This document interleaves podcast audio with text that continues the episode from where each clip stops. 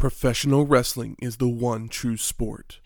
Other sports have their share of intense, dramatic moments, but nothing can compare with professional wrestling.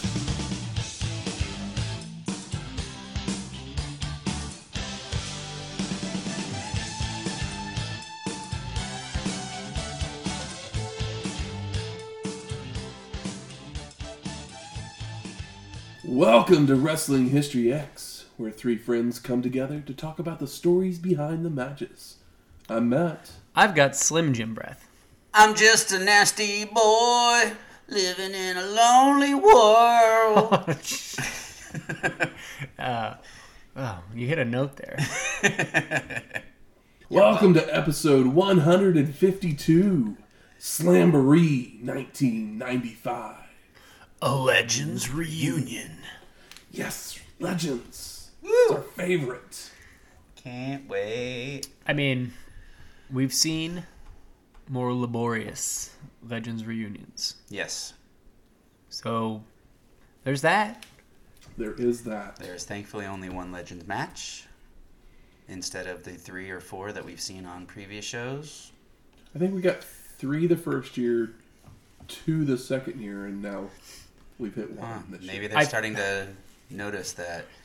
I feel like that the other ones were all just Well, Tommy also- Rich, Tommy also- Rich versus uh, X, and Tommy Rich was just basically doing his like roll thing, and then the- like looking very slu- very s- loose. Wildfire. Oh, wildfire! It's either that or they don't have any legends that can still go. Yeah, yeah, True. that yeah that wildfire uh, has been put ba- put down by torrential rainpour at this point. it's uh, it's just smoldering. But this was the third annual Slamboree produced by WCW. It took place on May 21st, 1995, at the Bayfront Arena in St. Petersburg, Florida, with an attendance of 7,000 people. Mm. I graduated high school that weekend. Woo woo, woo. adult shame. Hell, Yeah. But we are in St. Petersburg, Florida. Yeah, we are. So, what kind of thing did you bring us this week? Well, we're in Florida. But we're in St. Petersburg, and it's not a huge town to where it has the uh, list of signature beverages and sandwiches. It's and not whatnot. Tampa. It's not Miami. Yes. And it is a WCW show. So I figured, let's have something to drink. Uh, yeah, it's like yeah, WCW show can't hurt to add alcohol, Exactly. especially in Definitely 1995. Unfortunately, I believe I chose something that Matthew is not a, a big fan of. I mean, it was beer. yeah, it's beer. Matt doesn't like beer. Yeah. It's okay. I figured I would uh, see what the most popular beer in Florida is, and it is served up in a nice green bottle, white label, with some red and gold. It Makes is me the- want to chip, chip, chip a golf ball. just looking at it. Is it the the douchiest of douche beers, or I think maybe it was at one point. I don't know what that would be now. Yeah. I think maybe like a Think Michelob, now. Michelob Ultra. there you go, no White Claw. yeah. But yes, for this one, That we is went with the uh, most popular beer in Florida, which is the Stella Artois. Yeah. Uh, Um, it is a so long. premium lager. That's about all I know about it, other than uh, Matt took a sip and then picked up his bottle and carried it into the kitchen and came back with a, uh little peanut butter and jelly sandwich to rid his mouth of the taste. I like it. I don't drink these kinds of beers regularly, but it tastes like similar to a Heineken Yeah. or a Moosehead. It's a skunky, what people called a skunky beer back in the day. I don't think people really drink these shits anymore, but I'm uh, quite enjoying it in a maybe nostalgic way. Exactly. It's, you know, a, a legend. It's a has legend of a beer. It's a it's a legendary beer, like in a world pre. It's a reunion. with you. Yes, exactly. In a in a world pre. Craft beer like Stella Artois was like nice, Yes. and now it's like, oh, you spent extra money on a Budweiser. in Why- a craft would free you? world, there was Stella. Yeah. There you go. But something that would happen right around the same time as Slamboree 95, Braveheart would be released the next week into theaters. Ooh. As I was reading this on the um, the notes, I was like, Man, Braveheart, what a huge movie. You know what? Braveheart was a watershed movie. I in the same way like that the Matrix was. I think Braveheart was the Matrix of like '95, where it was parodied so much, and then there was so many more, not necessarily sword and sorcery, but like those like night type of movies that we're still getting today. Oh, yeah. But like I feel like this was the first one that like really hit hard enough to where we continued to get them. So that was just a thought I had, and uh, you know, it. Some people might not agree, but I, I feel like it kind of shakes out. Oh yeah, I mean, it took me a long time to see it. I I didn't see it until after it was released on video, and I feel like that's I when it to- really came alive too. oh yeah, I was I was working at Blockbuster when it came out on video, and Double VHS. yes, I hated those damn things. Yeah. They were the worst. Mhm. And this became a total like cable HBO classic for sure. Yeah, I mean, nobody. I don't think anybody ever would have predicted Mel Gibson to, you know, direct and win an Oscar for any movie really. Um, I yeah, love. this movie won Best Picture, Best Director, Best Cinematography, Makeup, wow. and Sound Effects Editing. Editing. You know what? I do uh, not agree with a lot of uh, the things that Mel Gibson has said. I don't believe that he agrees with a lot of the things that he's said when uh, uh, in the last handful of years with controversy surrounding the human. But I love Mel Gibson. I love the movies he's directed. I think Apocalypto is a masterpiece that nobody talks about enough. Yeah. Um, and he continues to act in movies that people don't see and does a great job. But at one point, he was our biggest star. oh yeah, I mean, And this is one of the things like we had Lethal Weapon, but then this guy comes out and is like makes a movie that's for everybody, but also like it's for everybody to where it plays in a home that doesn't watch the Oscars and also plays in a home of people that have like more snooty film tastes. And it just like it's like, oh, it's just a a watershed moment. yeah, I was just looking over the Best Picture nominees from that year. Let's They hear 'em. won. it Let's was. hear 'em. Let me see if I can remember some of them. We had. It's a very eclectic group. I'm interested. I don't remember if The Usual Suspects was nominated for Best Picture. It Picture. was not. Yeah. That Oh, was, that's a crime. Neither was Leaving Las Vegas. I haven't seen We it. had Mr. Holland's Opus. Nope. Nope. Oh, that that's the next stinks. No, it was because Dreyfuss was nominated for Best Actor this year. year. Okay. Who do we it have was this year? Sense and Sensibility, That's right. Il Postino, Uh, the, from- the Postman, Oh, I never saw the Postman. But that's Kevin Costner, baby. no, Oh, sorry. this one was a, an Italian. It was an Italian. okay, I'm film. thinking of that weird Kevin Costner movie. yeah, sorry. different one, The Postman. Babe. Ah, that's Babe right. is an incredible movie. And Apollo It is- 13. It is an Also- incredible- and Apollo 13. Yeah. Uh, Apollo 13, great movie. Babe, I can't believe it was up for Best Picture. That rules. Exactly. But, I mean, I can believe it because the movie legitimately is that good. But uh, to tie it back to Mel Gibson, Babe is directed. It's not directed by George Miller, but George Miller head, headed the project, got it put into production, and basically like was so involved with it that the director Chris was- Noonan. Chris Noonan was pretty pissed off because George Miller's like, well, why didn't you just fucking direct it? Because he wanted to, essentially, because it was his idea. He read the book because his kid had it. and he was wrote like, the, I'll make he it. wrote the screenplay. But, Noonan did. but George Miller put is why Mel Gibson kind of became Mel Gibson because he put him in Mad Max and Road Warrior and Thunderdome. And Mm-hmm. um, you want to see a weird, really weird filmography? Look up George Miller's filmography. it's It very is- good. It is very weird And very good. Very good. Yeah. He made he made Lorenzo's Oil and Babe 2. He directed came back and directed Babe 2 Pig in the City. One of the most unhinged and enjoyable movies I've ever seen. It's incredibly weird. Yeah, this was the the year of the Oscars where the independents were getting ready to really move in because the next year was when you had like Shine and Sling Blade and Fargo.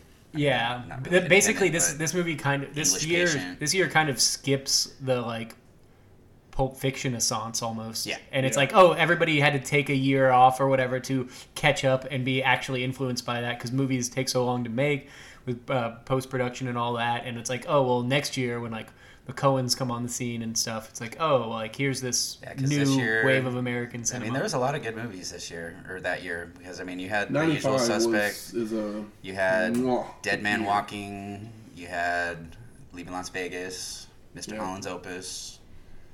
Which Mr. Holland's Opus makes me cry every time. Mm-hmm. I saw it in the theater with my grandma, and I don't know that I've seen it since then. I remember the kid being deaf, and um, yeah, I haven't All seen he it wanted since. was his Bridges dad's of. Madison County, Oh, some, some uh, Clint. Casino, That's Casino. right. Casino's just as good as the good is Goodfellas. Twelve just, Monkeys, Just put it on Rob tape. Roy, Nixon. Primal Fear. I miss uh, when you could have. Toy Story. Toy Oh, Story yeah. comes. Toy Story comes out later this year I have uh, a- in '95. I have a very mi- vivid uh, memory of waiting in a line completely wrapped around Seven. a standalone theater to go see Comes out in '95. I think it's mm, Toy Story. No, it came out in 'Cause- 95 'cause it in was fall a- of 95. You sure? Yeah. Because I thought it was after. Well, I mean, I it isn't was after Twelve yeah. Monkeys. Uh, Yeah, that's what I mean. It came out in the fall of 95. aren't the Okay. uh, 95 Oscars basically 94 movies? Is that the how- '95 Oscars is for '94 movies, but Oh, okay. this is the ni- Okay, yeah, I got you. '96 Oscar or '96 Oscars. For yeah, Looking back to yeah, yeah, I got it. I got it. Jurassic Park is 95 too, right? 90. no, it was Four. '94. Oh, okay. Seven was a '95 movie. Yep. All right. So I remember going in. I I went with my nephew, and he's four years younger Came out than in me. September. And like, you need to have an adult. Like I'm 18 years Yeah. old. I say this all the time, but like in like '98, one of the highest grossing movies in the United States was As Good as It Gets. That'll never happen again, and hasn't happened since, with the exception of like Mamma Mia. But that's like a really bizarre happening. Now And something had to try and take down. that's never going to happen again. As Good as It Gets gets put on like Netflix and nobody watches it. And Netflix says that everybody on the planet watched it twice because they're bullshit. anyway, 95, good year for movies, y'all. Yeah, a bunch of Braveheart ass. Hmm? Fighting for freedom. That'll do, pig. That'll do. I mean, that line. I, still, I, delivery, still, that, I, I quote that line all the time. I mean, that line delivery is so. That movie, seriously, guys, Mm-hmm. it's so good. I mean, I worked at Blockbuster, so that was one of the ones that was constantly on repeat. Yeah, in movie the in the little kids corner. holds up so well. I wanted to hear it. Funny fact: E.G. Daily, the voice of Tommy Pickles, Mm-hmm. does the voice of Babe in the first Babe movie.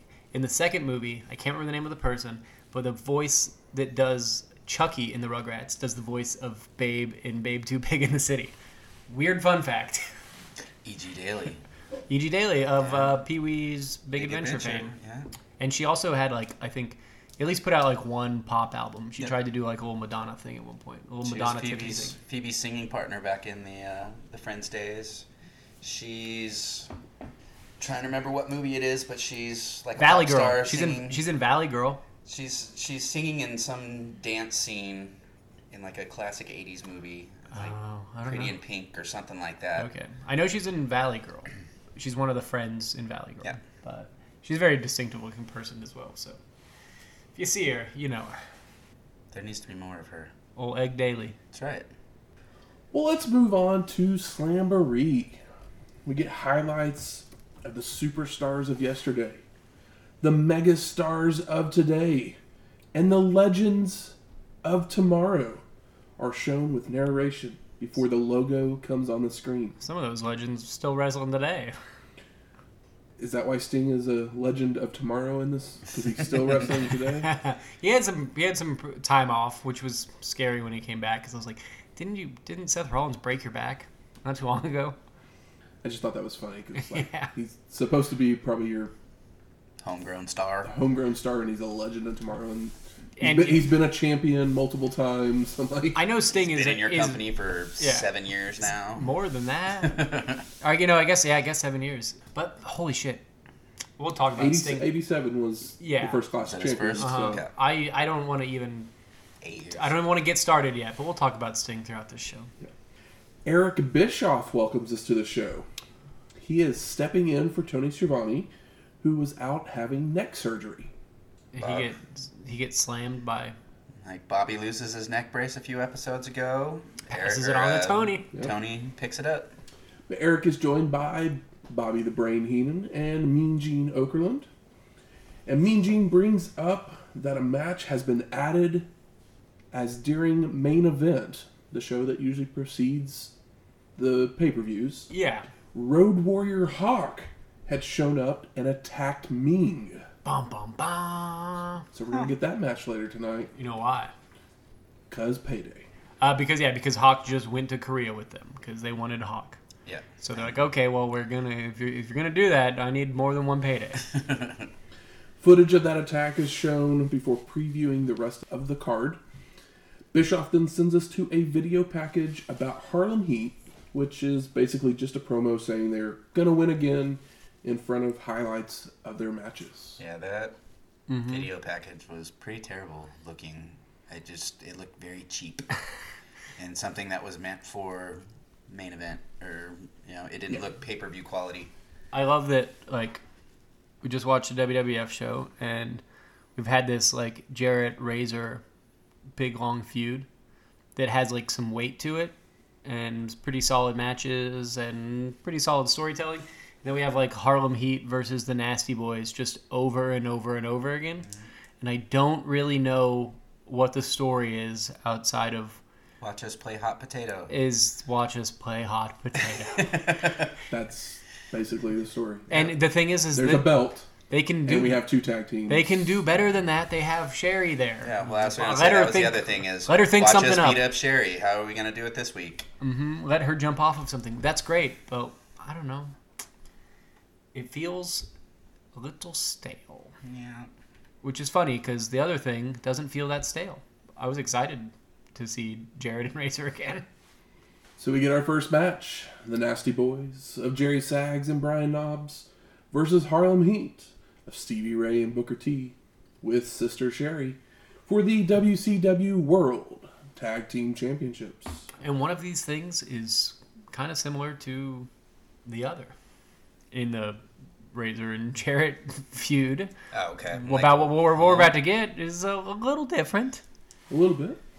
So Sags comes out alone, Lonely World. and they tell us that Knobbs was injured earlier on main event, but they never talk about how it was the Blue Bloods that had done it as the reason. Hmm. They want to put the Blue Bloods over? I guess not. So Who are the Blue Bloods? Oh, I know. We'll find out later. we'll find out later. Sorry, I was like, wait, why did why such a bad name? And I'm like, oh, I know who it is, because I was very surprised.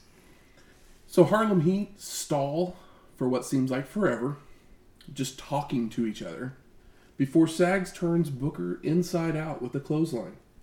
Hits some turnbuckle smashes, followed by another clothesline in the corner.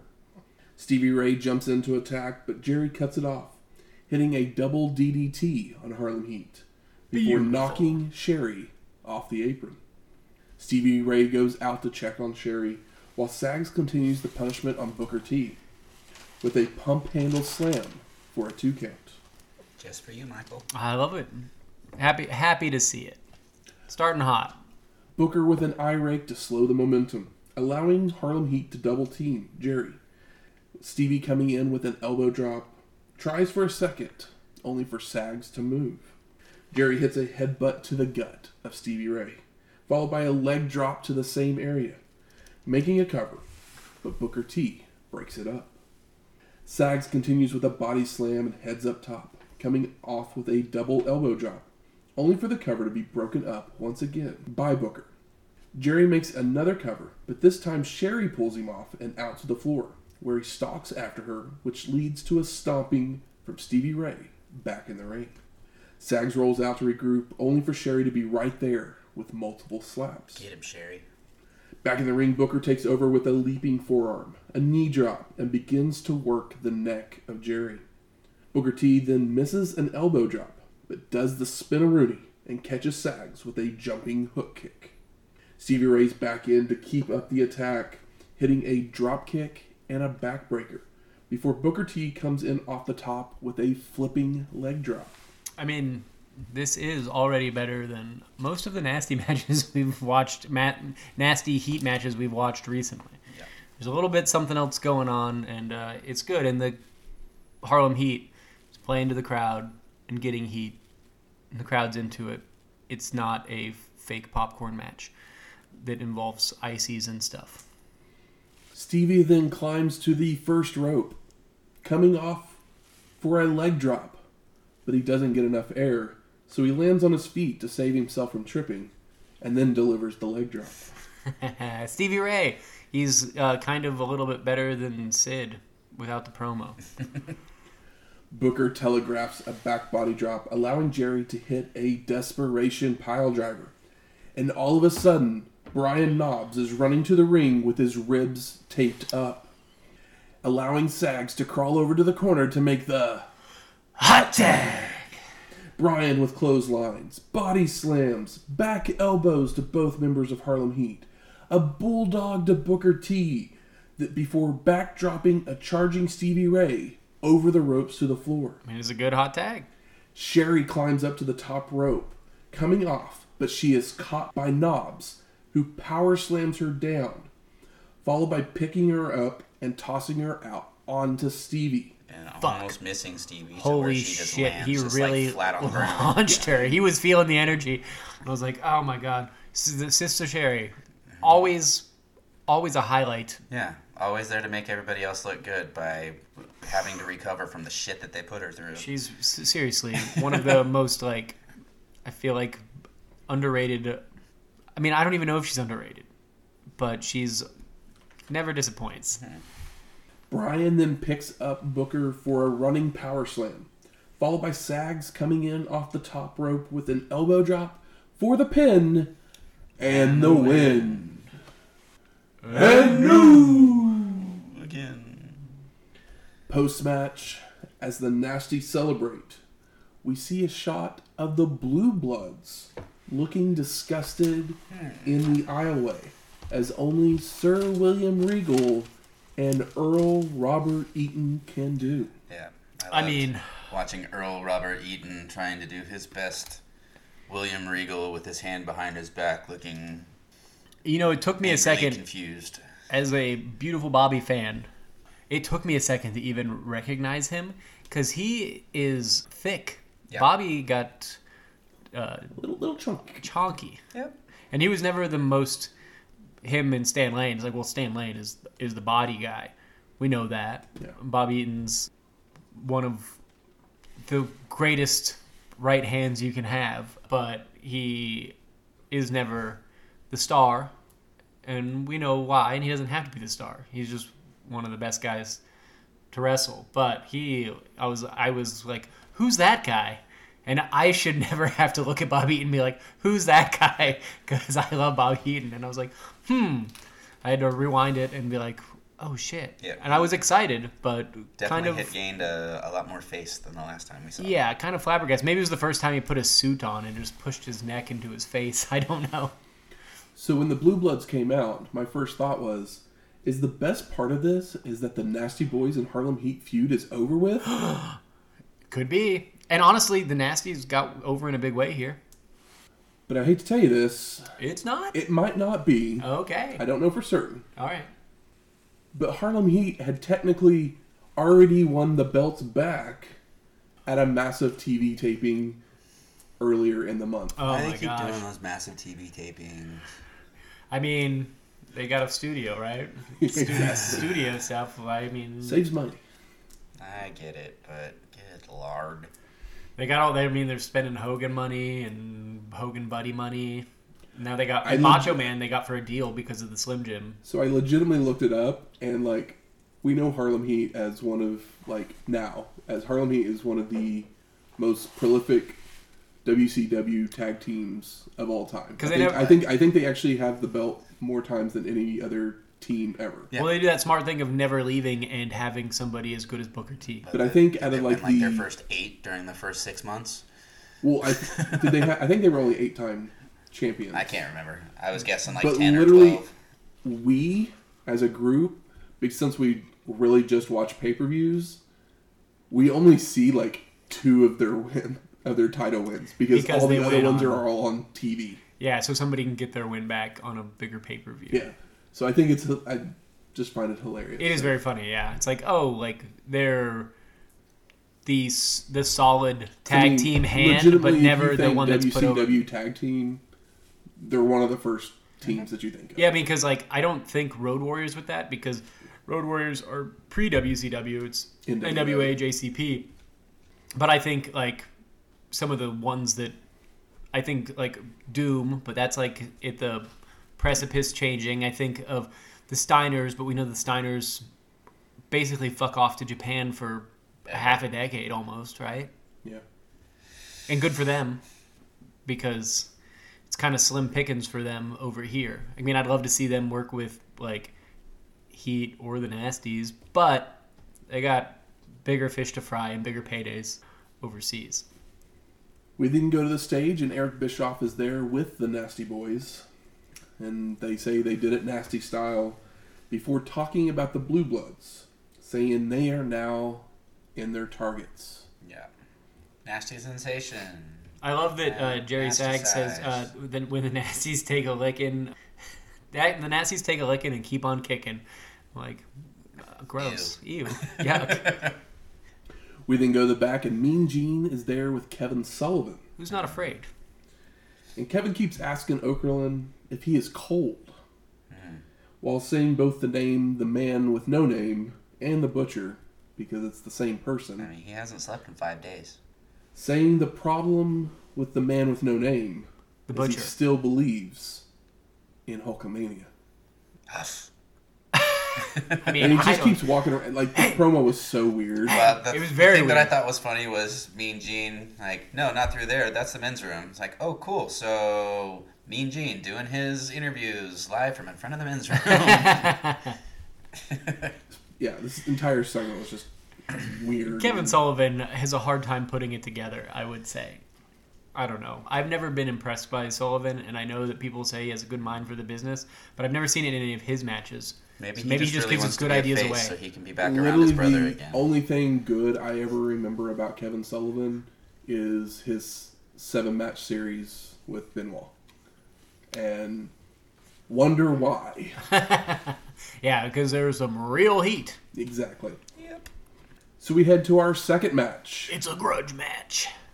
and this is how they announced him: the man with no name, formerly known as the Butcher, versus Kevin Sullivan. Yeah. Yeah, it's like, what is he, fucking Prince? No, he's Prince again He's, now. he's not cool. Like, the Butcher's not I, cool. I think that's Prin- kind of what they were. Go, what- Prince is didn't cool. Prince do this? Well, right he went- 95? I'm trying to remember when it so. exactly was, but yeah, they made That a was joke all about contract Prince, so stuff, though. I think yeah, he had was going for the little symbol thing already. But I think Possibly. that's what they were.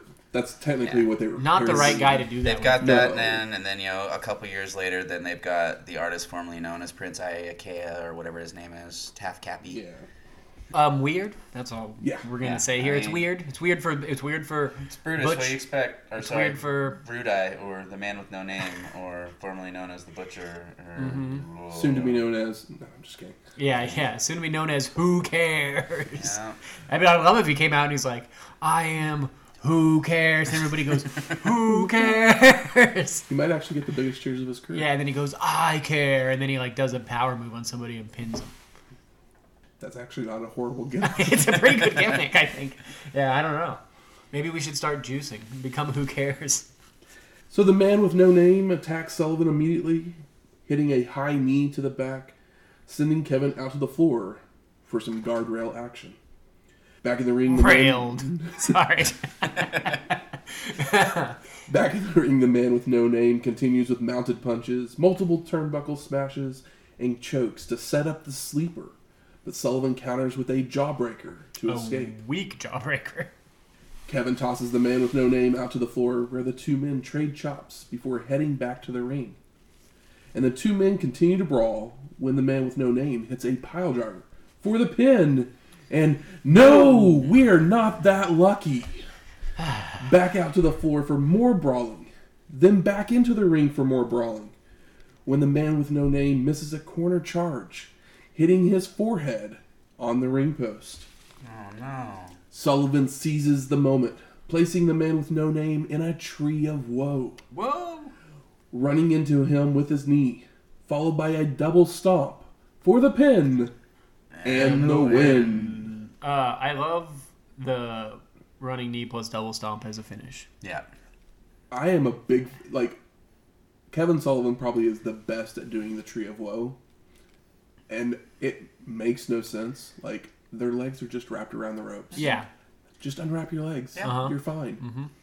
I mean, they can But unwrap them with those moves these as I soon as they get like. kicked. Yeah, yeah. It's I mean it's an important part of wrestling. There's a really great line where Eric Bischoff says, "You know what they say when you cut a snake's head off?" And Bobby Heenan replies, "Yeah, it becomes a belt." And I was like, "Oh, Bobby, so good." Post match, someone on the Turnertron begins talking, causing Kevin to go out into the crowd. The man on the screen tells Sullivan to come forth, my son. My son. But Kevin heads out one of the exits. Yeah, in he, the arena. He uh, he goes full uh, Jon Moxley into the crowd. Uh, this guy looks cool though. It's like this weird icy like filter, Cobwebs. and he has like yeah like uh, and but he has like weird a mix of like Muta and like Sub Zero vibe. with a little bit of Jabba. Yeah, he's got like a Muta today, more of a Muta today look. You know, chubbier face and goatee. Uh, assassin number two, maskless, or whatever that his name was. Uh, are you talking about Mr. Wrestling too, where he's got the mask that's where his face is busting out? yeah, where yeah, the, the big big face dude with the teeny tiny Yeah, type yeah. mask. I think yeah. that's Mr. Wrestling. No, that was too. Assassin. That's Assassin. That Okay. was Assassin number one. okay. So the man on the screen was King Curtis Iaukea, okay. who is a professional wrestling and Wrestling Observer newsletter Hall of Famer. He would become known in WCW as the master of the Dungeon of Doom. Dungeon of Doom. I can't wait So this is the beginning of that storyline. spoiler, alert, but I can't wait for old John Tenta Earthquake to come back as a shark because that's a really cool singlet. But that's the only reason. I think the singlet's funny. Sure. I'm a shark. So we go to the back. Mean Gene is there with Jimmy Hart, Hulk Hogan, and Randy Savage. Is he talking today? We're a bit late, brother. We were at the beach. They say a bunch of words, but really it comes down to Randy's just happy for his dad going into the Hall of Fame tonight. Aw, And no one realizes the power of the Monster Maniacs. God, that name is horrible. The Monster Maniacs. And this is where I pulled my Slim Jim breath thing. They said a bunch of stuff, but that one stuck with me because Randy's in his classic, like, Slim Jim gear kind of for the first time. And to look behind the scenes, the Slim Jim deal was a big reason why he went to WCW and why WCW could afford him at the time because they didn't have, like, he was getting, like, you know, $250,000 a year in with his Slim Jim deal. And so he didn't require as much of a payday from wrestling and on top of that WCW gets Randy Savage on their roster plus these extremely popular Slim Jim commercials which everybody knows WC who Randy Savage is. WCW could have just called him up and been like, "We're gonna let you wrestle," Yes, and he exactly. probably would have come. E- exactly. 'cause WWF wasn't. Yeah, they were. it. I'm sure they were paying him, but they weren't paying him um, Randy Savage money because it didn't really require it because he had such a good, you know, deal, and it's it's a twofer for WCW for sure. We then go to Angelo Poffo saying he is ecstatic about being inducted into the Hall of Fame and watching his son wrestle tonight. Aw. What a good dad. Right. So we're headed to our third match. It's- Dirty Dick Murdoch versus Chief Wahoo McDaniel in a Legends match. Did uh, don't adjust the settings on your TV, everybody.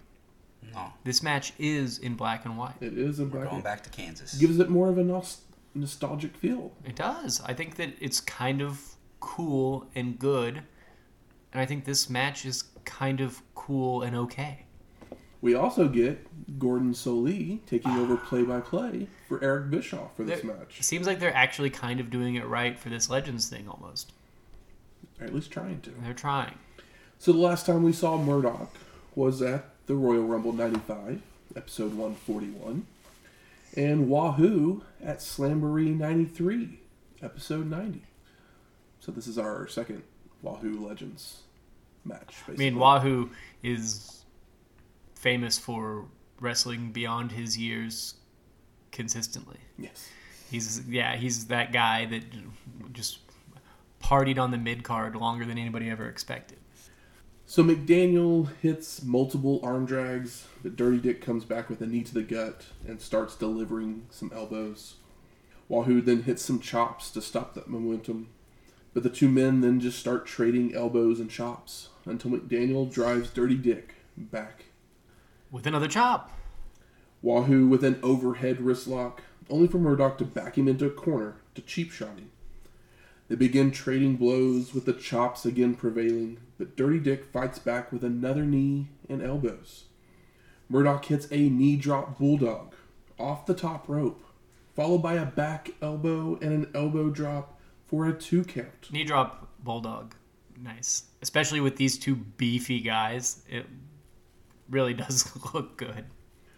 Wahoo then reverses a whip and catches Dirty Dick with a massive chop Wahoo! for the pin and, the win. That last massive chop busts his nose right open. I rewound it a few times. I was like, wait, where did he get blood? And it's that, like, I think uh, maybe a chop or something not right, like right before that. So he was probably, his nose was probably already hit pretty good. But that last chop, like, really just shook the blood around in his head. And he was just, yeah, it was a, a good look for the last move. Very nice. especially in black and white. Oh, yeah, it looked extra cool that way. But you can say goodbye to both of these gentlemen, as this will be the last time we see either of them. Oh, well, goodbye. I think that they went out on a solid dad match and with a little bit of blood. This kind of had, it was in black and white, but if it was Felt like, I was in Pleasantville. oh, for me, it felt like, it, uh, for me, it felt like it was, I was in um, uh, Raging Bull. Less stylized, of course, because that's a movie and they can do tricks and stuff. But yeah, that was my thought. It's like, oh, these two old mean men. Yeah. Well, I will say, Dirty Dick, he he was meant for black and white TV. Oh yeah. He actually just had Looks this great. like regal, badass look to him, as opposed to seeing him not too long ago at the Rumble, where he just looked like an old man running down to the ring. Yeah, in black and white, he has like a distinguished kind of like almost like Walter esque vibe. You know what I mean? It, it makes him look very youthful. Yeah. It shaves off a few years Yeah. and a couple of pounds. I should be seen in black It's and a good white. filter. We go to the back. Mean Gene is there with Big Bubba Rogers. Yay. And Big Bubba says he is one of the few men that has beaten Sting. And tonight, after I beat you again, it will be the end of you. He's gonna run him out of the WCW. Can it be officially the end of Big Bubba versus Sting, or a combination of Big Bubba fighting Sting tag matches? I mean, I'm over it. I mean- seen, I'd rather watch the Nasty Boys and Harlem Heat fight again and again and again and again. Really? And again. Oh, I don't know if I agree. I don't know about that one. Oh, I don't know I'm if just I agree. sick. I'm sick of Big Bubba and Sting. I'm I need some I'm new blood. a little bit more high on the artist formerly known as the Guardian Angel since he became the artist formerly known as the Guardian Angel. Because that's a gimmick I could not get behind. No. And that's partially why I despise seeing him on the TV. Like we've seen you guys fight as, or yeah, seen you guys fight numerous times with him being too many different characters. Give us somebody fresh. Well, how about our fourth match? The Great Muta There's fresh. Versus Mr. Wonderful Paul Orndorff. I mean, I was pants down Yeah, for gonna this. say. I was so not Hands ready on the this. table, Michael. I mean, I'm, I was so so excited, and you guys had to have been as well, right? yeah, I was. I didn't know these two ever fought each other. So And this match is for the IWGP Ah. Heavyweight Championship. My hands are up. you I got promise. Orndorff going for a belt. Hell yeah! I know, dude, and it's it's Orndorff, great worker, great heel, and then Muta, who is still has fans, even though basically just doing a cup of coffee in like '89 and showing up once a year in WCW. Hey. He's still people are still behind Muta. Paula chants that are still happening since like 1983 when it was still WW or WWWF or whatever, like from Madison Garden shows. Love this. Absolutely love this. Muta gets a pretty cool drum intro and pyro. Yeah, he's got the the big uh, like shiny black cowl on over his face. but he does come out first. Foreshadowing. And the last time we saw Muta was at the G1 Climax 94. episode 126. And Muta had defeated Shinya Hashimoto for the title earlier in the month at Wrestling Dontaku. Oh, not. sh- ah. And unfortunately, that was one of the shows that I really tried to get. Could never find a good copy of Yeah. it anywhere. And I'm crying over here because it was a Shinya Hashimoto match I didn't get to watch. There was also a Flair and Hase match on Oh, that I show mean, as that well. sounds- Ooh. So it, it, That's what a like, good it com- was it was what a a, good show that I really wanted to try and find. And Hase and Flair find a good copy of it. is the kind of thing that is like potentially trilogy deserving because if they have a chemistry, it, it can was, be uh, good. Wiped from existence because of WCW going to Korea or whatever, and they didn't want to. Eric Bischoff- being shown anywhere else in Eric- that time frame. During these intros, Eric Bischoff talks about how they were just in uh, North Korea. I assume Muta was probably there, and I don't know if Paul went over, but I mean, it seemed like a lot of guys went over. If if uh, Too Cold Scorpio went over, to Korea or to Japan? no, to Korea because this is right after. Flair is the only WCW contracted worker that worked that show. Oh, okay. So Muta could have gone over because like Hawk and Too Cold went over. I know that for sure, Yeah. but they weren't contracted. Okay. Just fought on a bus. Which, by the way, we'll cover that show in a few weeks. Oh, really? You have tape of it Yeah, we have tape of it. of the Korea show? I didn't know there was a good tape of it. I'm excited, I don't know if it's a good tape, but it's It's tape. tape. but we have a tape. I mean, I it's it's it's legendary enough to be worth watching. It's still the highest attended, maybe by force, um, wrestling show of all time. But you know, I don't want to say too many negative things about North Korea. They could be one of our listeners. Could be. Could be. Hey, if you are, invite your friends to listen. Yeah, uh, you got a lot of them. Ask the president to force everyone. Yes. We'll get that sponsorship. So, Hell, hell yes. Sponsored by North Korea. Oh, I mean, if if uh, if if WWF's going over to Saudi Arabia, we can take some North Korea money. I'm just saying. At least there's only three of us, and if I make that much money, I promise I'll give back to the community. I'm just gonna drink my beer. So the match gets going with Orndorff stalling, arguing with the ref before a feeling out process between the two men. When Muta puts Mr. Wonderful out to the floor with a jumping back kick.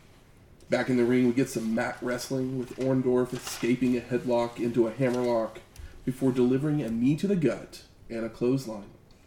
Mr. Wonderful misses an elbow drop, allowing Muta to hit a drop kick and the flash elbow drop before going into a head scissor that Mr. Wonderful counters to deliver a back suplex. Bischoff and Heenan start talking about how Ric Flair has been reinstated to the active roster because Hulk and Savage wanted to get their hands on him. Bischoff, Heenan, we got Muta and Wonderful in the ring right now. Can you not talk about Hulk for a few things? Yeah, this is already starting off full Japanese style because Paul Orndorff can actually do it because he's a fucking professional. We're getting a wrestling match right now. Can we can we not talk about Hogan? Orndorff dumps Muta out to the floor, where he starts choking the champ with a camera cable, before bringing him back into the ring with a vertical suplex and a shimmy aided elbow drop. Gonna get fines and suspensions. Hell yeah, choke his ass. Mr. Wonderful applies a chin lock, only for Muta to fight his way out, but whiffs on a drop kick, allowing Orndorff to grab a front headlock, which the champ escapes with an atomic drop and a clothesline. I love him whiffing it because Paul Orndorff has the smarts to grab the ring and knows Muta's a drop kick, kicking son of a bitch. Muta hits a second rope elbow drop, which I think Mr. Wonderful was supposed to move on as he takes control of the match with forearms and goes for a pile driver. But Muta then counters with a backdrop and another jumping back kick. We get the handspring back elbow in the corner and a bulldog by Muta for a two count. Following it up with a backbreaker and a moonsault for the pin and, the win. What a good, solid wrestling match. It's very G1 esque. Warms your heart. Warms my he- warms the cockles of my heart to see WCW have a good wrestling match on their show because we've seen so many so inconsistently. Bischoff then sends us to a video package about Arn Anderson and Alex Wright. We get highlights of the enforcer beating up people and being TV champion, followed by Alex Wright taking it to Arn at a TV taping.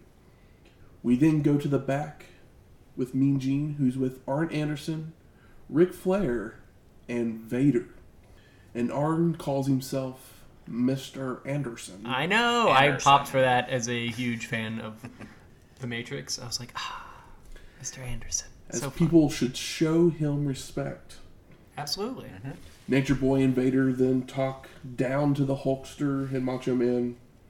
And then we get a video of Terry Funk saying he's not sure he's a legend, bringing up the names of greats throughout history, but it's an honor to be recognized Yeah, he in named the Hall of Fame. name drops drops Hackenschmidt, uh, Gotch, Thesz, you know, O'Connor, Briscoe, and even Harley Race. Uh, it's like he's just Terry Funk. He's a, a man of humil- a man of humility, who never quite appreciates himself as much as we appreciate him, which makes sense considering his protege, like essentially being Mick Foley, who's another man who is very selfless. Yeah. So we get our fifth match. Das Wunderkind Alex Wright versus the Enforcer Arn Anderson for the WCW World Television Championship. With a 30 minute time limit, Alex Wright is so hot. Mhm. He's a fucking good looking guy. He's a pretty boy. Got them dance moves. And you know what? Um, or that one dance move. yeah. it's Uh huh. the like club, like early techno dance. Yeah. dance. Midway backstroke. Yes. something. I don't know. Very good. The other thing I noticed is the poster for this show has Alex Wright's name on it. It's like, oh, they're behind Alex Wright. His name's on the poster. they are behind him, definitely. For good reason. Look at this guy. He's like, what if Sting was taller and sexier and was more agile? like, I mean, fuck. So the match gets going, and Wright takes Arn down with an arm drag before applying a headlock, which Anderson escapes, only to receive a drop kick and back to the headlock. Um, that's Mr. Anderson. When Double A escapes again, Alex delivers an Enzuigiri. The enforcer is placed back into a headlock, but he's given another dropkick after he escapes. Arn tries for an Enzuigiri of his own, only for Wright to duck and apply an STF. But Anderson makes the ropes to break the hold. Yeah, he doesn't quite lock in the STF on the head. So Anderson can get out. If he got it on completely, I'd be kind of annoyed that Arn got out, even though I'm an Arn fan.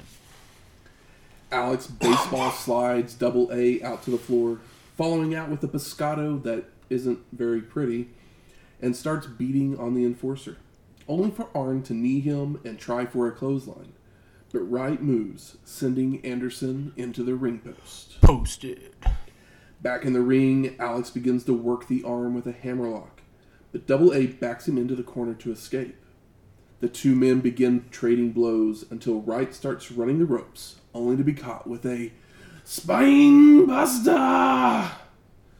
The enforcer puts the boots to Alex, catapulting him into the bottom rope, using multiple chokes, only to be kicked off into the corner during a figure four attempt. Wright begins to fire up as he catches Arn coming off the second rope in the gut, delivers a spinning wheel kick and a vertical suplex before heading up top for a missile drop kick for a near fall. That missile drop kick, like Alex Wright's a tall guy. He jumps up high enough to he's missile is the right word because it's like coming straight down. It's not vertical at all. Like it's Not almost like a du- it's almost a double stomp to his like chin from like a Absolutely. 45 degree angle. It's, it looks incredible. The two men trade inside cradles for several two counts before Anderson sends Alex to a corner. He charges in, but he's rebuffed multiple times by elbows and knees. Wright then charges out with a clothesline that Double A ducks. He fakes a left jab, which causes Alex to duck, allowing the enforcer to hit a DDT for the pin and oh, the win. This would be Wright's first televised loss.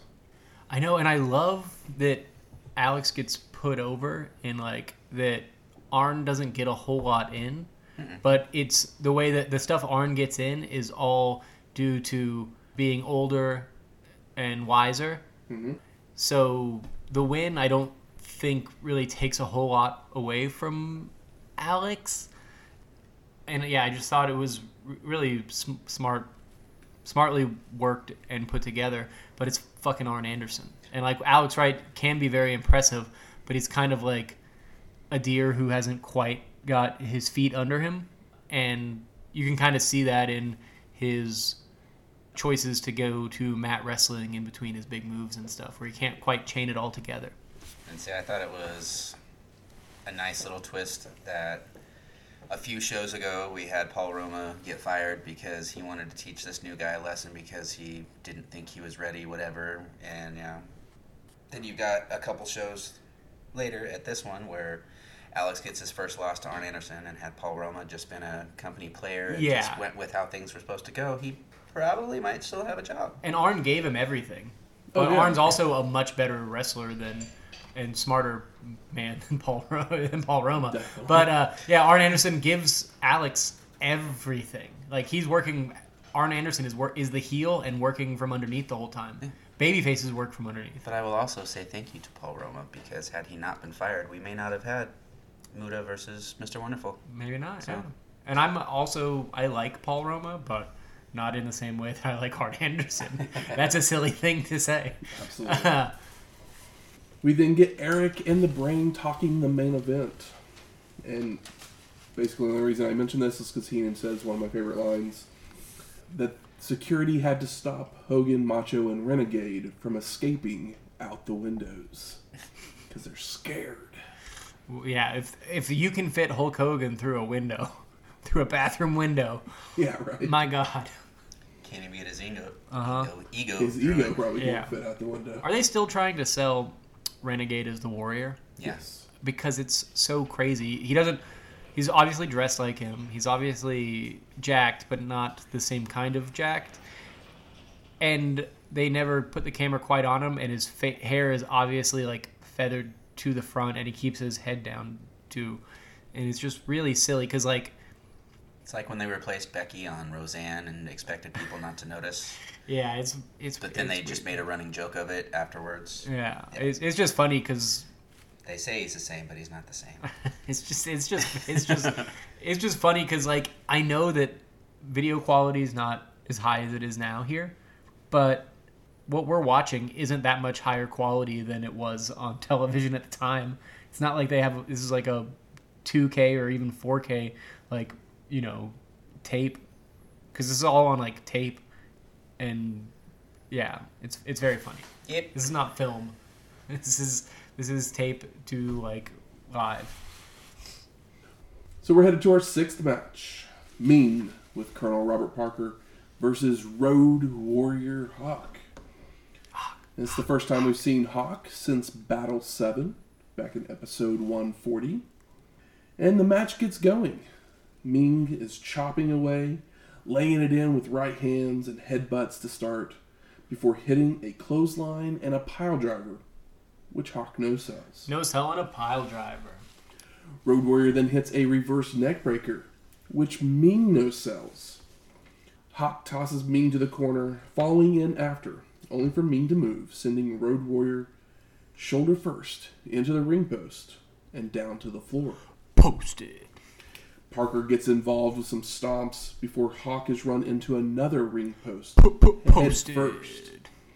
Once back in the ring, Meng continues the punishment with a backbreaker for a two count. But Hawk begins to fire up with multiple boots, only from a Meng throat thrust to stop the momentum. Still kind of crazy. I was like, oh shit. Like, the Road Warriors are known for just beasting people. And, like, Meng is getting more offense than Hawk. Hawk's still, like, strong and no selling, but, like, not completely no selling. He's no selling big moves, but he's, you know, it's piling up. Road Warrior finally catches a kick and delivers a clothesline before hitting a jumping shoulder block and a jumping fist drop for a near fall. Hawk heads up top, coming off with a splash only for Meng to avoid, sending Road Warrior out to the floor to regroup. Meng follows out where the two men brawl all around ringside when the bell rings for a double countout.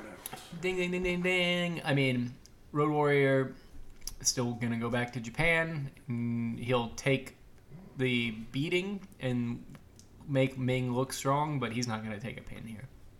No, definitely not. Nope. And why would they have Meng take a pin? Meng hasn't had a whole lot of matches. Plus, he's fucking Meng. Like he's been around forever, and he's good, and uh, he could probably.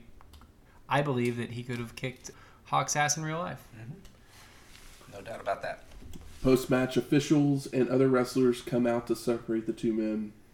And they don't do a really great job at first. They're but big they- guys. They, finally settle it down. They get to the point where I thought that maybe it was a shoot, like honestly, but then I was like, oh no, it's not because of the body language and stuff. But with the like fact that they weren't able to break them up very well, I p- had that thought and feeling for a second, and then I was like, oh no, these guys don't look angry. Bischoff and Bobby start talking the Hall of Fame. The brain complaining that he hasn't been inducted, which I mean, I completely agree. yeah, it's like yeah, yeah, no, no, yeah, Bobby, you should be in every Hall of Fame twice. That's right. Eric then sends it to the stage for our Hall of Fame induction. And Gordon Solie is at the podium saying there are six inductees this year. I know, but the crowd's so loud and not attentive that I found it so disrespectful. First up is Chief Wahoo McDaniel, and Solie tells a funny story about him being injured before football training camp as Wahoo would wrestle in the off season. I was like, that's a laugh riot there, Gordon. Uh, yeah, it's like, oh, let me. It's not funny. It's kind of crazy that uh, he was playing professional football, which obviously didn't pay then what it does now, and uh, and he was obviously playing much before 1995. But him working wrestling, it's like, oh, nowadays, if you were on a football contract, they're not going to let you do that. No. Unless you're Lawrence Taylor. We then get highlight photos of him as Gordon continues to name the accomplishments of McDaniel. Played football in Dallas, in New York, in Miami. He's from Oklahoma University, though. He first and foremost. Uh, That's Did- where he hails from. Did it say Oklahoma University or did it say University of Oklahoma? uh, I I believe it said Oklahoma University. That sounds about right, but people get it wrong. I mean, they don't know how to say their initials either, so. Yeah. No. The AWA, NWA, you know, seven time tag. Each person's given a trophy and then able to deliver a short speech, and Wahoo thanks some people. Yeah, the Yeah. trophy is very bizarre looking, but kind of cooler than most trophies. And I appreciate Wahoo's short, simple, thanks, thanks, thanks, bye. Yeah, thanks to fans. You gotta, you got to. Next up is Terry Funk, and Solie points out that Terry is still extremely active in wrestling, Oh, we know. Wink, wink. saying he won the world title with the best inside cradle he had ever seen. More highlights before Funk gives his speech, where he gives a "Hi, mom." Oh yeah, so cute. Always Um, wanted to be one of those people. Yeah, he beat the uh, six. You know, he beat Jack Briscoe for that title as well. Which is nothing to shake a stick at. And he ends his speech with "God bless wrestling." I agree, Terry. So kind of you. Next is Angelo Poffo, and his speech is basically him cheering his son on in the main event. Proud Papa. Now, some real life stuff here. Gordon actually had issue with Poffo being inducted, but Macho Man more or less demanded it as for him coming over to D- WCW. Yeah, I mean, the reason being is that the Poffos kind of ran like what would have been considered an like outlaw promotion back in the day. They weren't up to snuff with the like with the way that wrestling was run back in the day. They were, you know, technically a shady promotion. But they would use this as an angle in the future. So we'll have that to look forward to. Antonio Inoki is our next inductee. And Solis says his life reflects brilliance and mentions his career in wrestling and also in politics. He just recently wrestled in North Korea. That's right. Inoki gives a speech through an interpreter, and he basically, it's a great honor to be inducted. Always wanted to promote peace throughout the world. Yeah, because he's a part of I don't remember what they call it. It's basically the Japanese Senate. He's a politician, Antonio Inoki. Like in a world where we make so many biopics for so long, Where's our Inoki pick? I know, man, or at least a really good documentary. We might have to wait for his death, uh, which I don't wish upon anybody, of course, for that to happen. But I think that the world deserves a well produced look into the life of Antonio Inoki. Next is Big John Studd. And Studd had passed away a few months earlier from cancer. So, So sad. Gordon brings up the feud that he had with Andre the Giant before Studd's son Robert came out to accept the award. And I was actually kind of surprised that he gave a speech. I was just like, totally figured, here you go, son. Yep. And then just move him on the way. I wonder if he ever became anything in wrestling. Uh, I don't think he went into wrestling. He's a little guy. It's funny because Big John said here is billed at 6'10, like 365. And I'm like, was Big John Studd really that big? He was a big a dude. big motherfucker. I was expecting them to make a cracker or something like that about his son, you know, how he's looks like he's 12 or 13, whatever, but he was actually a seven year old or something like that. And last up is Dusty Rhodes. the American Dream, baby. Solie recalls the son of a plumber and a story about the American dream. Taking ditches at eight years old. Dusty would then come out with a young Cody Rhodes at his side. Just a little baby. Yeah, and their sister, I don't remember her name. Taryn? Something like that. I don't know. Dusty said something about, I want to thank my two kids, and he said Cody and her name, and then he said, and Christy and He says the the, natural. Yeah. Yeah. Like, I think I made a mistake and said the wrong number, so I better just name them all. Rhodes thanks his family, says that it's the blood, sweat, and tears of the men up here that laid the foundation for this sport. Dusty then backs away from the mic to give it back to Gordon. When all of a sudden he comes back to inform everyone that there's one more inductee tonight Gordon Solie. Oh, and this is where I cry my eyes. out. Right? Oh Solie my god. Did the same. Shell was shocked. looking around, all confused. Oh my god. He legitimately had no clue. You can tell by his face. They That's why. That's why it worked so well on me because I was like, I can see Gordon's face, uh, which is not the most animated face. Gordon Solie is a very solid, stoic man, and here he is like fighting back tears and le- legitimately like bewildered. And I was just like, my heart can't take it. Yeah, to put a modern comparison to it, when Edge made his re-debut at the Rumble a couple years ago, and that expression he had on his face when he heard the fans for you know the first time in all those years on his way down, just that, oh my God, what is happening? Yeah, Yeah. Gordon had that just He didn't quite realize, Priceless look. yeah, how much he was appreciated. I mean, they they give him the mic to give a speech, and he's practically speechless. Yeah, it melts my fucking heart. I loved it so As much. you guys have said, this was a very cool moment, and will be the last one we have of Solie. As is this is the last time we will ever see him. I mean, a hell of a way to uh, go out, and such a like a beautiful moment for Dusty to do it is huge, and for Gordon to be here, for him to call a match with the black and white, which is kind of added to it. We talked about how that match was kind of better than most of the Legends matches. It was quick and to the point. It was guys, big guys hitting each other hard, and Gordon calling it like only Gordon can. And then, uh, yeah, Suit play will always be in my yeah, uh-huh. vocabulary. Yeah. Yeah, he cooked a souffle in my heart. Gordon walked so Jr. could run. So we go to the back, and Mean Gene's there with Sting. And Sting says that there is no chance we get a repeat of Uncensored. And as soon as he said that, I was like, but wait, that was the best match on that show.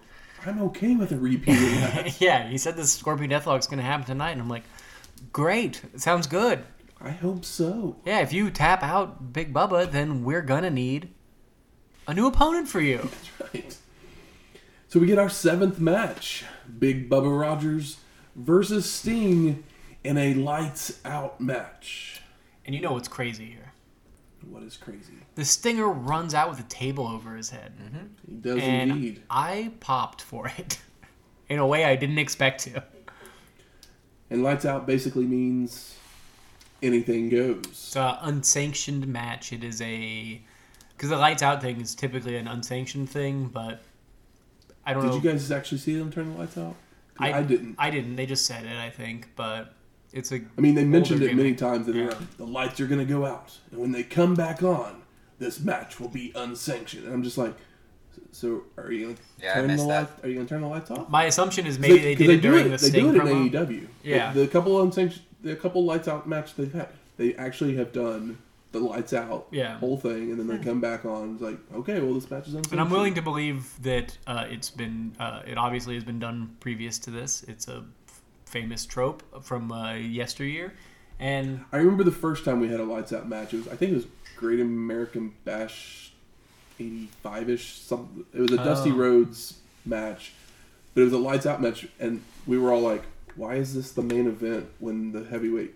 Because it was actually the last match on the card, and at that point we had no clue what a lights out match was.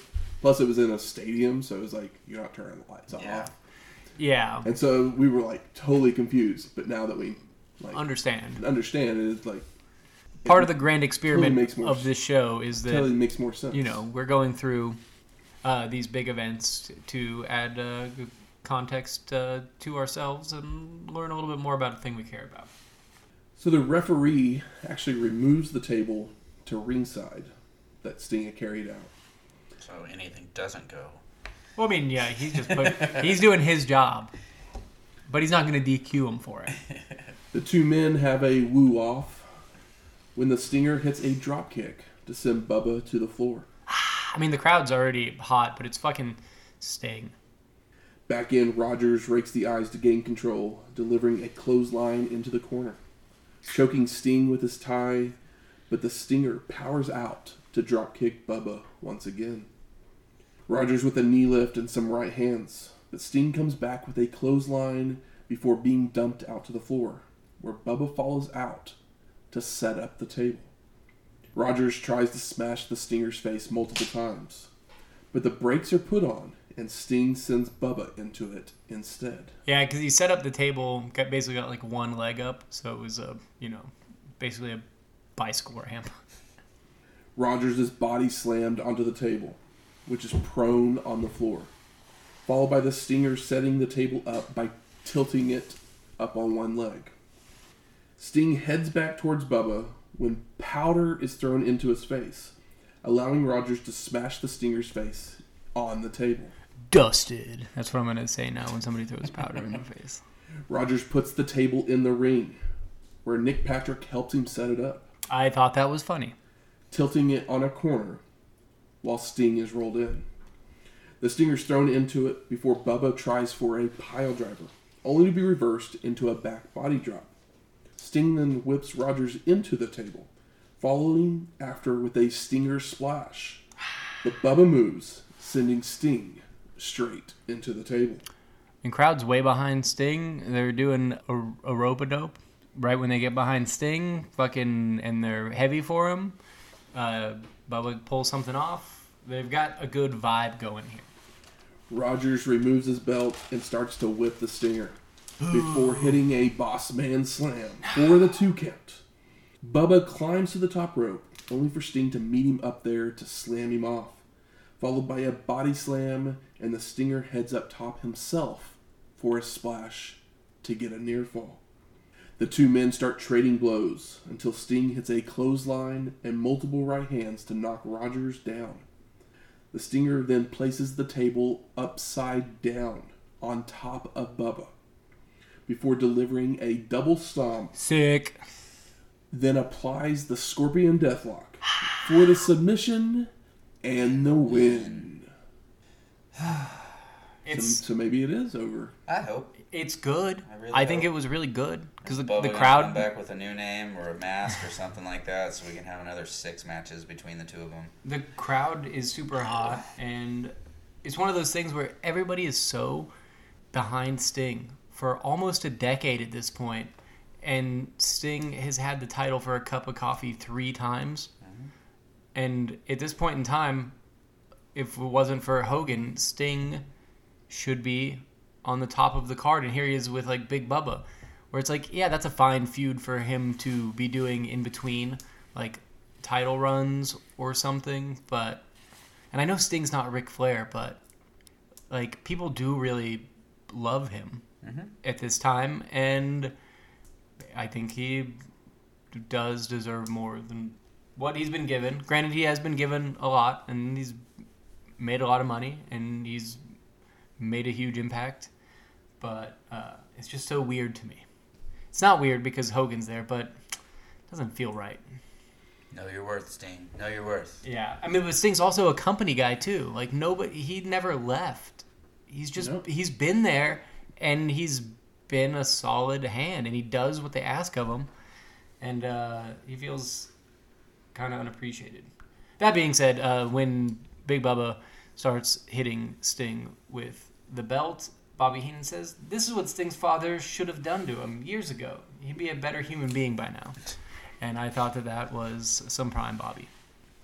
Eric then sends us to a video package for our main event. I thought we just watched the main event. I don't know. We watched the main event. If, Co-main event. if yeah, I don't know. Oh, I don't know. We get highlights of the four legends that will be in the ring, plus all the other characters that will be at ringside. Oh, you mean Renegade? Yeah. Because uh, I mean, the rest of them are legends. Even uh, Jimmy Hart is a legend. So we go to our eighth match. The Nature Boy, Ric Flair, and Vader with the Enforcer, Arn Anderson, versus the Monster Maniacs of Macho Man Randy Savage and Hulk Hogan with Jimmy Hart. And Michael Buffer does the introductions, and let's get ready to Fumble. have a surprise debut. Hmm? Maybe. So this is Flair's first match since Halloween Havoc 94, episode 132. He lost his it was a career versus title match. Yeah. hmm Uh, you know something I noticed that was very funny is the heels come out first of Flair, Vader, and Anderson, but Rick is the first one out.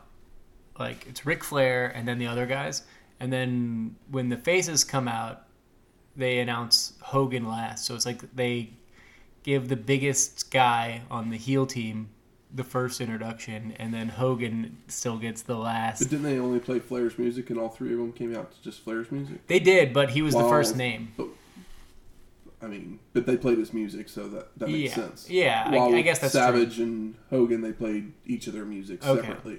Okay, I didn't quite notice that detail. That makes sense. I know they played Did they not? American Made as they first started down, but did they flip it into Savage?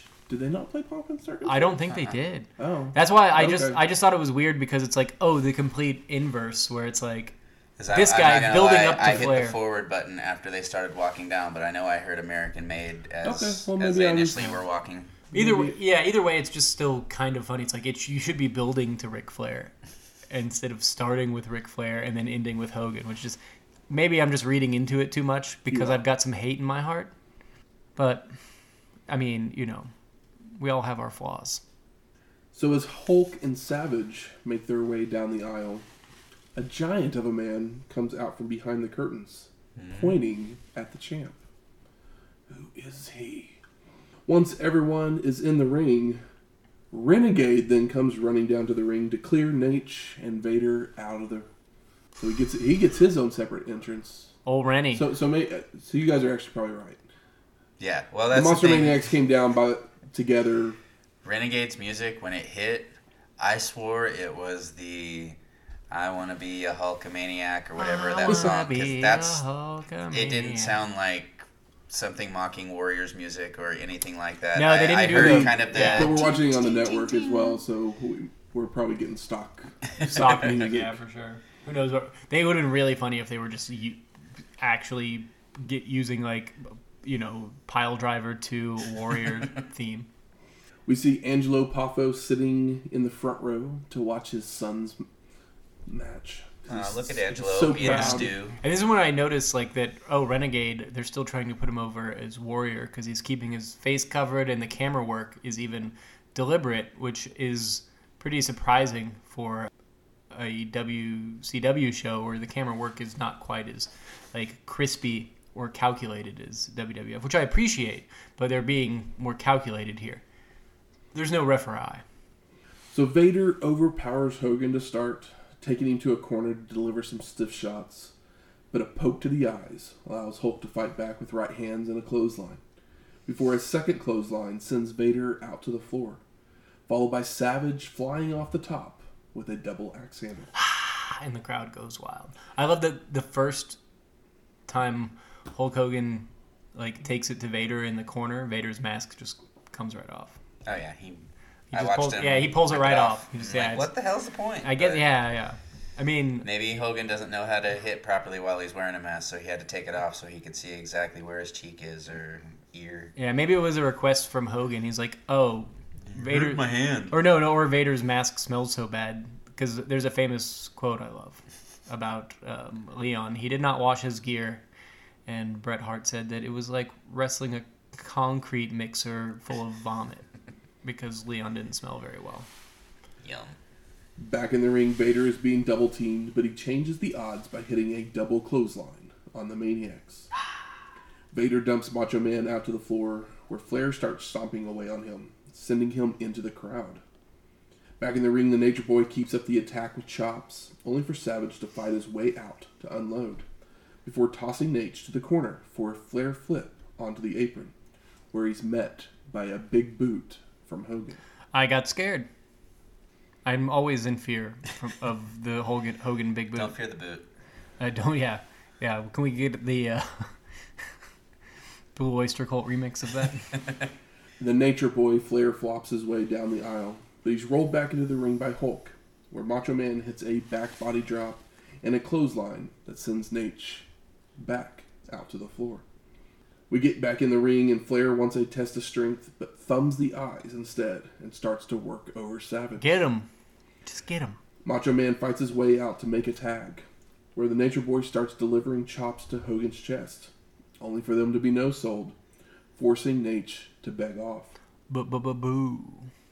Hulk hits clotheslines and a back body drop, but Flair slows the momentum with an eye poke before heading up top, only to be press slammed off, followed by Hogan locking on a figure four. Bu bu bu bu boo.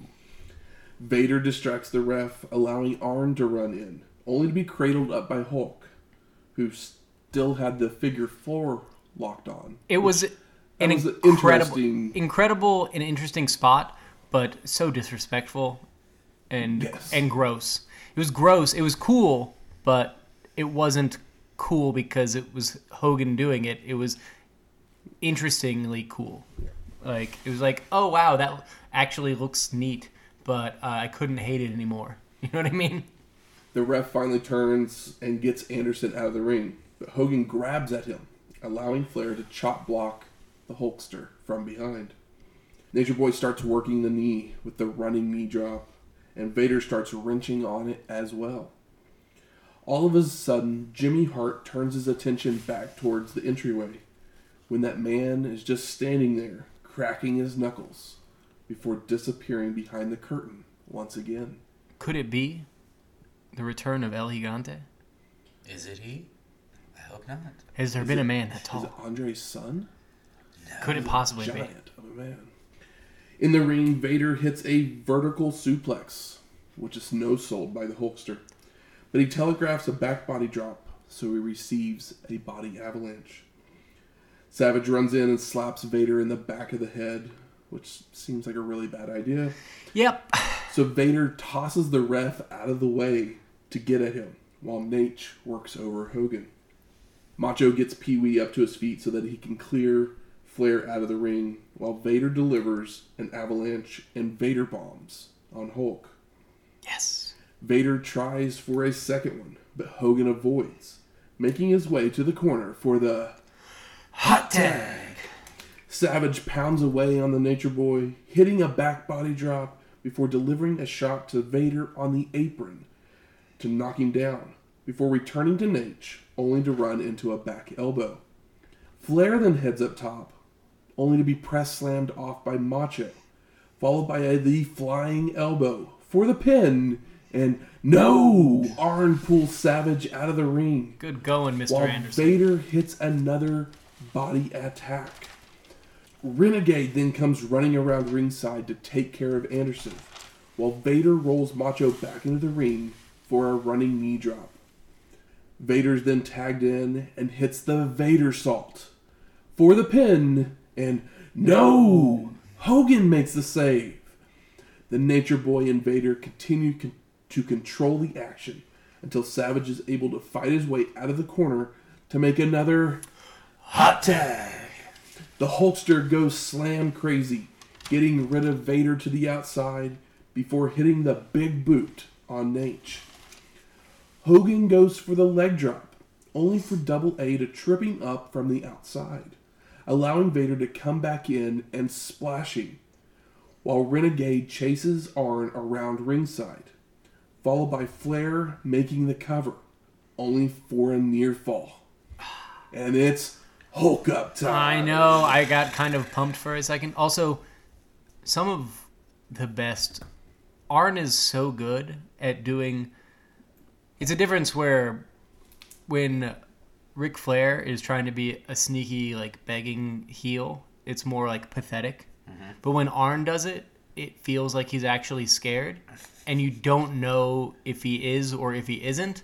But he does a really great job of it here because there's something about Arn going wide-eyed that's uh, beautiful, and he does it really well here, and he does it for the Renegade, which is a shame, but it's what the match calls for. Hulk no selling, finger wagging when Anderson gets on the apron to distract him, Yes, allowing the Nature Boy to grab Hogan as Arn ascends to the top rope. Yes, yes, yes. Double A comes off, but Hulk moves, causing Naitch to be nailed. Arn is then pulled out of the ring by Renegade, while Hogan hits the leg drop for the pin and the win. Post match, the Maniacs are celebrating when the heels attack once again, with Flair pummeling Macho inside the ring. Angelo Poffo then leaps over the guardrail to save his son, only to receive a figure four for his troubles. Hulk and Renegade make their way back into the ring to make the save and clear it as Bischoff says his goodbyes and the credits roll. But Macho is like, we need an ambulance. We need an ambulance. He's very upset about his father getting figure four. Haven't seen him act like that since, you know, Elizabeth. Mm-hmm. Macho Man, really great. The camera does not really do him justice, but he is so over and doing such a good job here. And like, Macho Man is does what needs to be done, whether it makes sense or not. He went over the steel into the crowd. Mm-hmm. Hogan would have never, ever, ever done that. Macho Man is arguably just as famous at this point with the Slim Jim commercials and stuff. And this is the one of the reasons that we look at him more favorably in hindsight. So I just wanted to bring attention to Macho Man being Macho Man and us loving Macho Man. And our final note here, of course, the man who kept coming out from the curtain is the debuting Paul White. Well, it's a big guy. That's right. So I ask you, gentlemen, what are your overall thoughts of Slamboree 95? It was not a chore. It was better than previous Slamborees. And it's just hard for this not to turn into a thing where it's like, ugh, Hogan. But I do think that the last match was very exciting and very, considering how long it was, there was always something happening in a way that didn't make me like, there was things I didn't like, obviously. But I think that for what it was, it was better than I expected. Is that fair to say? Interesting. Is that fair to say? I mean, I don't like how it went down. I don't like. let's see what Shane's has to Yeah. say about this. I mean, I will agree that it's better than some of the shit that they've made us watch recently. But there's not very many braggable moments on here. No. we get to watch the Nasties and the Harlem Heat for the however many times. Where Sherri's the star. You get a boring ass no name and Sullivan match. Sullivan's double stomp. Uh, I liked. I mean, when my favorite two matches on a show are a Legends match and of course a Muta match, I'm so glad you like the Legends match. Okay. the everything else, I guess. Alex Wright and Arn Anderson. Okay, so you had a couple of good spots in the middle, and then it just went back to blah. Yes. Um, yeah, it's it's for me a mostly skippable show with the exception of a couple matches in the middle, and then the surprise, shocking face of Gordon Solie when he is put into the Hall of Fame. I mean, that's the real like heart and soul of Other than the show. I could skip over this and not care. I will agree with you in that this is not a must-watch show. I will agree with that completely. I think that I do think that this show is better than uncensored, Absolutely, it's absolutely better than but it's still very boring. Mm-hmm. I think with a main event like this, the show should have just been a Clash of the Champions. Yep. Good call. Good call. It could have been tightened up to where we get a uh, Nasties Heat, a Wahoo, a Muta Orndorff, a Arn Alex, and then Sting Bubba and Hulk, and then you still with and then if you do that, you have to take a. I guess you have to get rid of Wahoo because Wahoo and Murdoch because I mean, you can't. likely, the Hall of Fame stuff Would and have the to be- Legend yeah, stuff yeah. doesn't happen on a Clash of Champions. yeah, but if you so I would have to take that match off That of one, there. Did But they do one where it was a Legends deal and it was just yes, they boring did. as hell? It was the one where well, that was uh, the anniversary show. yeah. Ah, so they right. didn't have legend. that's mean, when they had Sting the shows up looking hot the- as hell on a motorcycle. But they had all the legends just Backer doing Daddy Sting. Promos. They didn't have a match. But yeah, in, in that position, you take off the Wahoo Murdoch show, M- Murdoch match, and the and the Hall of Fame, and you have a tight 145 of like a solid television show, a two-hour TV show. But it's not even a solid show because it's still. And I a mean, bunch unfortunately, boring-ass matches. most Uh, the ones I likely, pull, I if this, pick the if this isn't a pay per view, the Muta Orndorff match doesn't happen, Muta Orndorff, and Best Ming, match on and the show? Meng and Meng Hawk doesn't happen. So And- there, so there's your yeah. there's your four segments Yeah. that don't happen. I mean, Meng With- Hawk didn't with need this to happen a- anyway. They could have just done Clash. that on main event. I mean, they should have just done it on main event and not brought it forward. But yeah, Yeah. yeah. I mean, but, But, like, Hawk, everything else- Hawk in Gotta have your Florida. stud stable match. But you're also in you're in Florida, and like Hawk in Florida he's from Indianapolis. They Yes, but like, shit. but no, no, they care because he was on top when Dusty was like booking and they were doing the big tours and stuff. So like, you know, there's more love for yeah, but you're Hawk in Hogan and country where they're at here because it's close to Sarasota. I feel like still Dusty country. it's Hogan country. It's Hogan country. That sucks. It should have been. It's it should still be Dusty country at this point in time. You would think. Good. Where, where's the smart marks at? All right. Fuck you. I think it's time we smark it up. So, what are some of the best moments of this show? I think- one, two, three.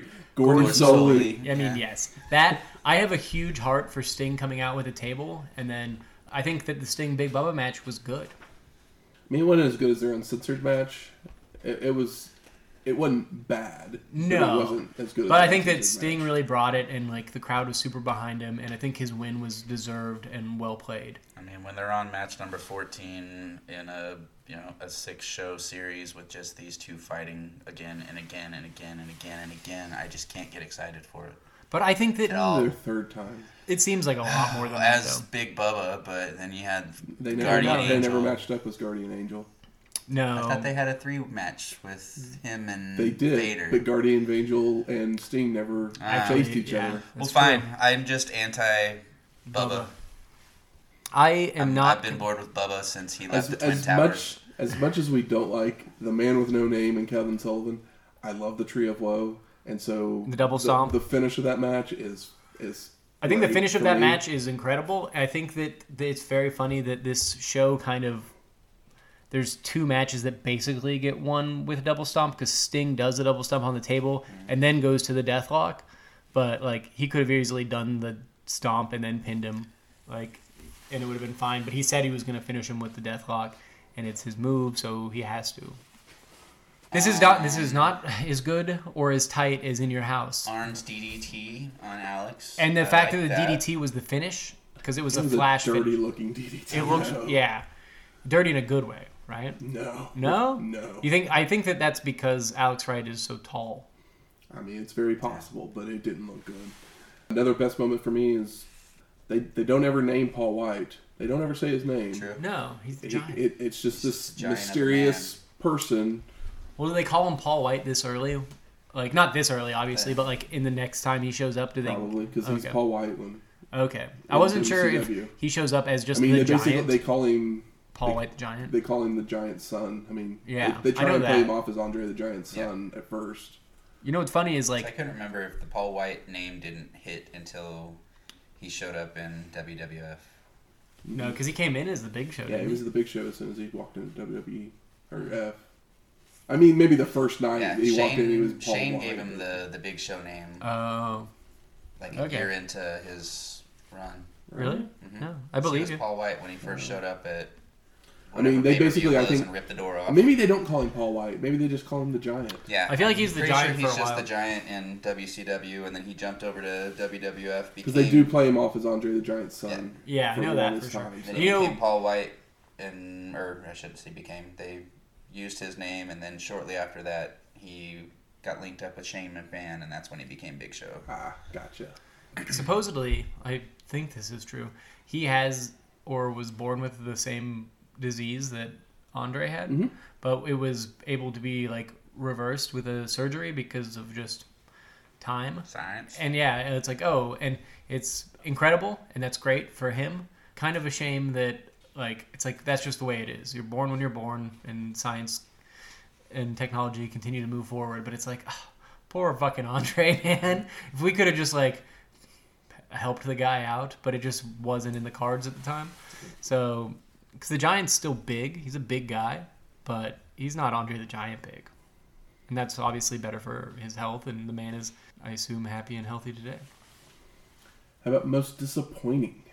Mm, For me, the big thing was how over Sting was.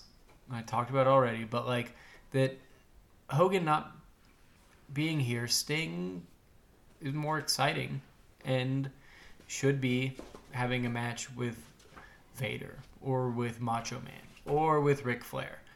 And he has, I think, a good match with Big Bubba, but it's just a shame that they didn't actually they use Sting, but they never bet on Sting.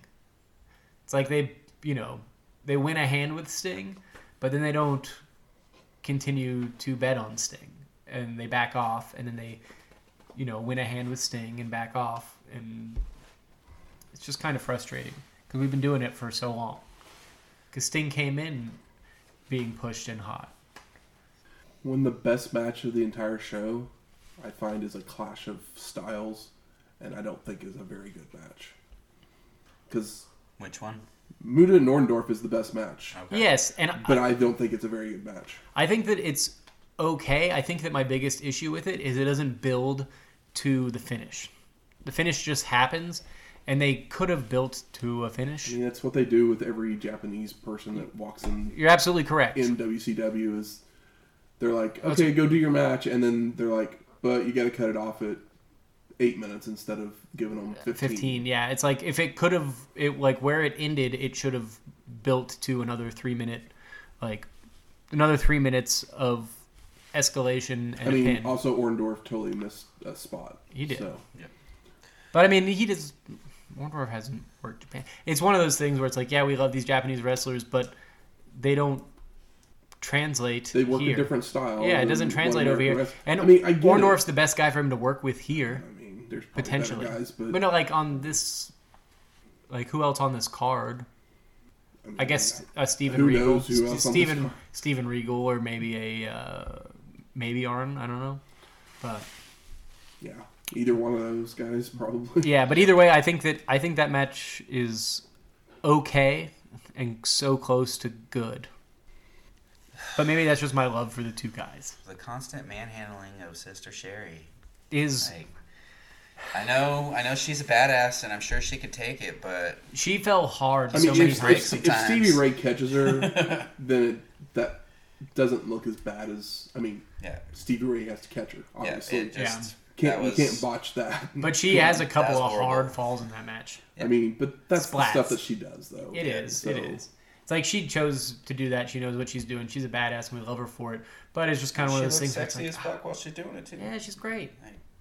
That's one thing I'll give WCW. They they played on the the sister Sherri sex appeal and actually let her look as good as she looks while she's out there kicking ass instead of covering her constantly in face paint or weird costumes. Yeah, but You know, sometimes she's she done the weird with face paint. Yeah, Sherri's one of those people where like every other show, it's like, damn, Sherri looks good, Mm-hmm. and sometimes like, oh, Sherri just looks like my like you know aunt, and I then mean, we sometimes she looks great. whatever fucking WrestleMania it was. Yeah, I'm trying to remember when she first her and Oh, Macho when- went together. Was that before six? I think so. Yeah. Oh, the Yeah, cauldron. we were talking about how she looked back then, and you know, she looked good. Yeah, she was scary looking at times, but here we are, almost six years later, and she just keeps getting better and better. But ease up on the kicking her ass constantly, Yeah. because I want her to stick around longer. Remember the uh, ECW promo with her and uh, Medusa? and Medusa, and like, can can we just get Sherri and Medusa match? We're never gonna get it, but I want. Don't you just want it? What's with these gorgeous women? Yeah, what- I wanna Kevin see- Sullivan yeah, and Greg Sherri- Slam and leg drop and DDT Medusa, so bad. I don't want to see Bull Nakano uh, throw Sherri. Yeah. I'm scared. I'm scared of Bull Nakano and Sherri because Sherri's a little older. How about best performer of the night? I mean, scoring solely, but That's yeah. That's almost not even a performance. because that moment's just it's so, genuine. It's the only it's the only reason to even watch the show. I agree. Yep. I It's think just that Macho moment. does really well with what he has, even though he's not. The camera does him no justice, but I think that he ha- he brings it. He completely brings it, but he always brings it.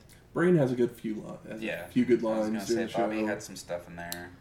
And yeah, and I think that Eric was better than I expected, considering.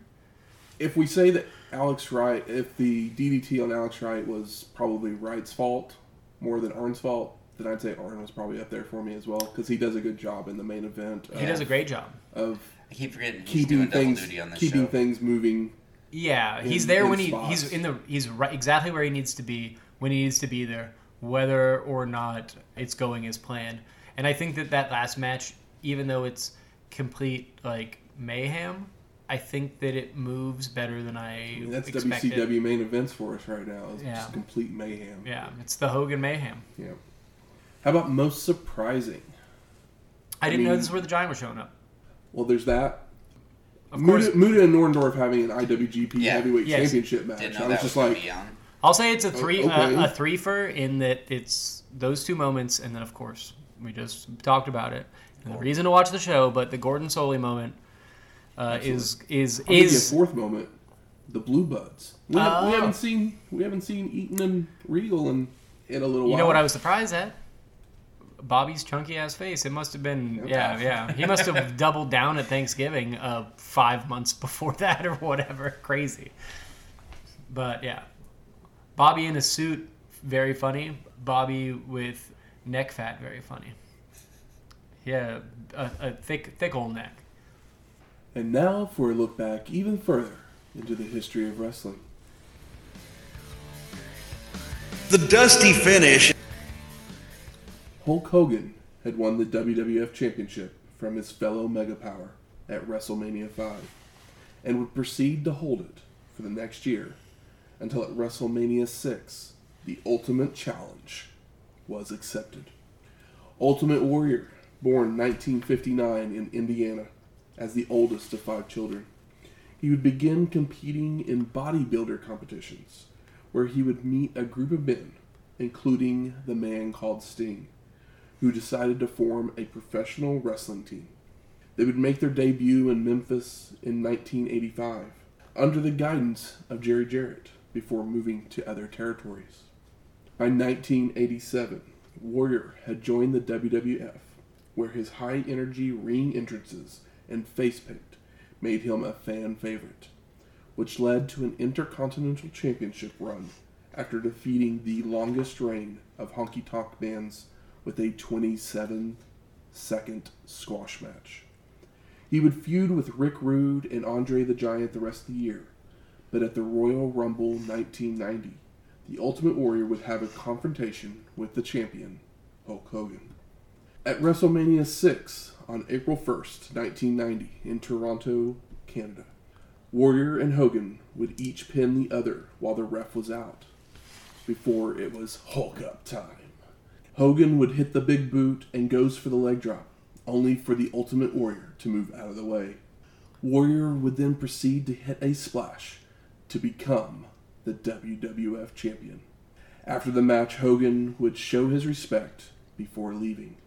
The Ultimate Warrior would defend his title successfully for the rest of 1990, but the real world would catch up with him as he would have to defend against the biggest heel America had ever known. Bum bum bum. Remember that purple belt? I missed that purple belt. Purple belt's so good because it's like a weird lavender. It's not a deep purple. It's beautiful. It's so good. I miss the all those old belts Ah, where the warrior decided just to Change the color. sprinkle a different color on it. Yep. Mhm. He was he the one that did the white intercontinental. Yep. Mm, so good. Crazy that White, a guy that yellow. yeah they saw a guy that stinks so bad. Uh, I mean, granted, he was very over um, and had a great look and had some of the most incredible nonsensical promos. That were so much fun. Oh, so good. But yeah, for him to be able to have the forethought or foresight and influence, to be like, I want a different piece of leather on this, and it looks so good.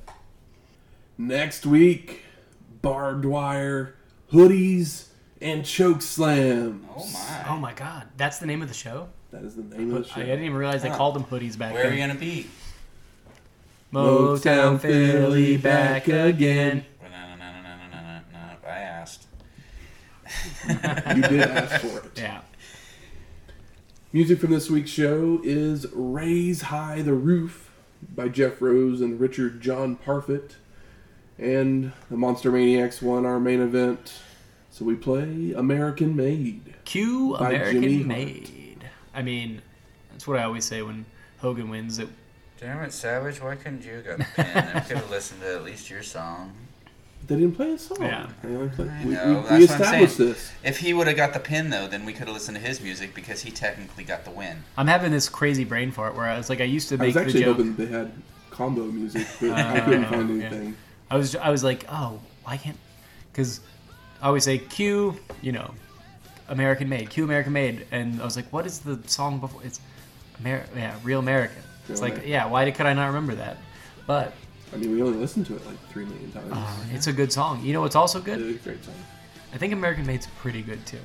It is. It's not as good, but it's but it's kind of as close as you can get in quality. If you like this episode or any of our other ones, please go out there and rate and review us on iTunes, Stitcher, Google Play, or wherever you find your podcasts at. If you have any questions, comments, concern, Recipes, food ideas, beverage ideas, anything that involves Philly, because I'm running out of fucking Yeah, ideas. is there some kind of like weird Philly thing we don't know about? I mean, we've already had the Philly taco, and It's like I weird. know. I mean, perhaps you should look to see who's going to be on the show, and Oh, perhaps think, oh, maybe we could find a food item based off of based that. on a wrestler that's on the Oh, show. That's a good idea.